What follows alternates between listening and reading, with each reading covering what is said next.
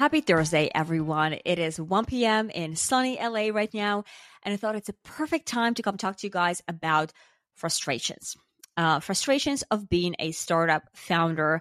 And this is something I have thought about a lot in the past, you know, one to two weeks, probably because we have a lot of new campaigns that we're kicking off for clients, uh, which is really exciting.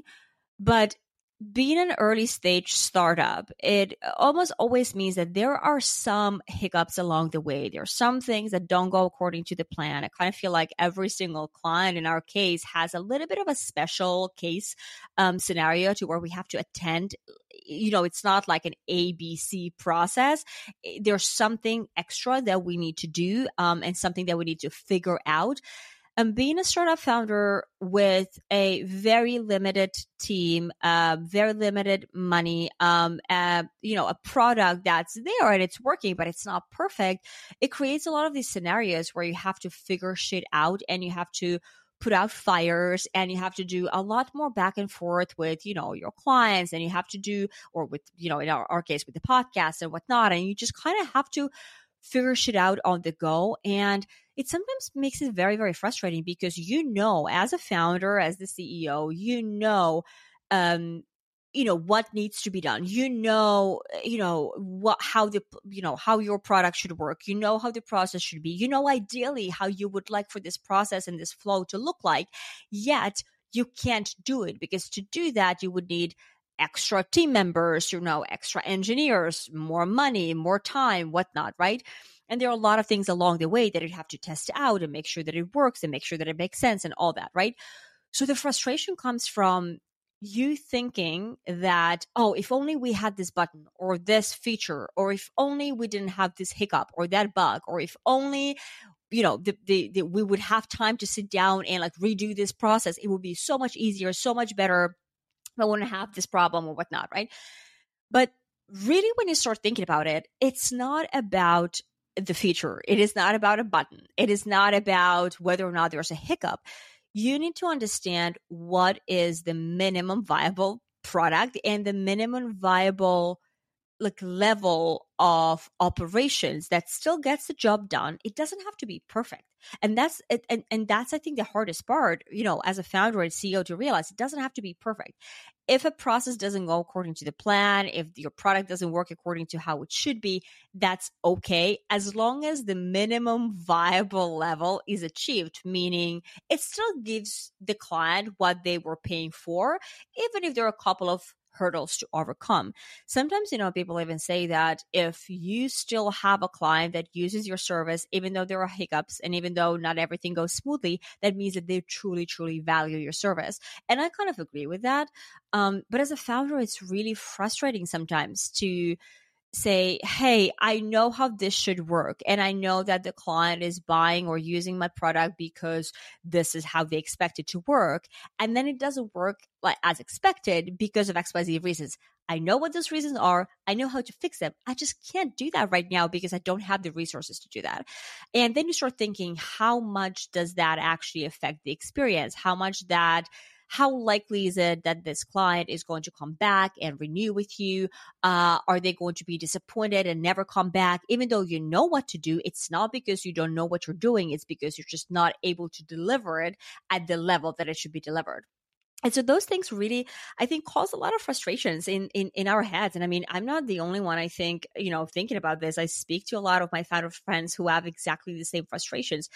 And I think at those moments, I just try to remind myself of the fact that a product or a service or a company does not have to be perfect for it to work, right?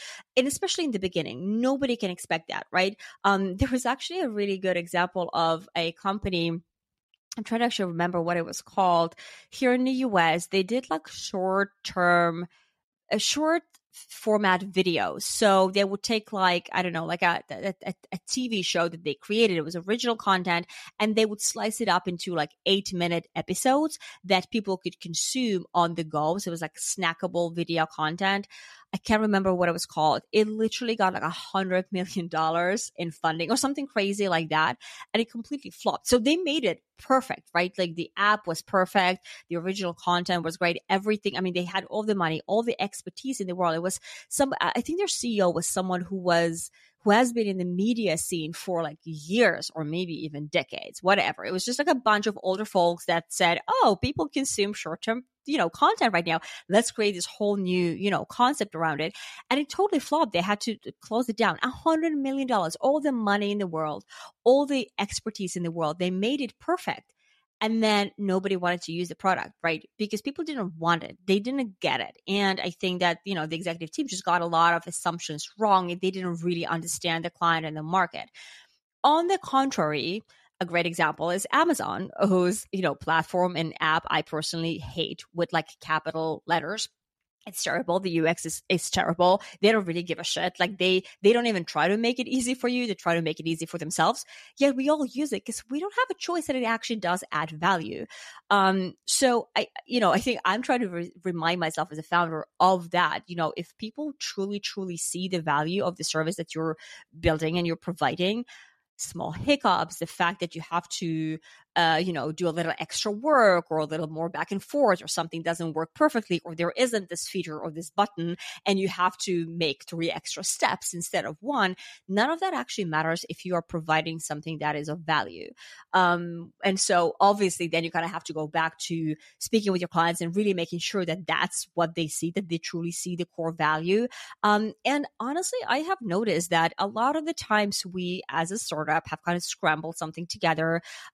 Because, you know, that was our only choice. And, you know, we were very surprised and we've been very surprised by how little clients actually care because you're still providing them the value that they were paying for. And usually people also are very sympathetic towards you being a startup. And I like to say this every time I speak with a client, I, am telling them, I'm saying, hey, we are a, a startup. So, you know, I apologize that there was an extra hurdle here. Um, but we're doing our best, and you know, rest assured that we're gonna get things done, even if it might take a little longer or there's an extra um, step in between. And usually people are super, super understanding, which again, kind of also is a reminder of um, just need to be honest, right? At the end of the day, people are very empathetic. And as long as they hear and see from you that you care about them as a client, um, they are willing to, uh, you know, give you a second chance in a way if something doesn't go according to the plan.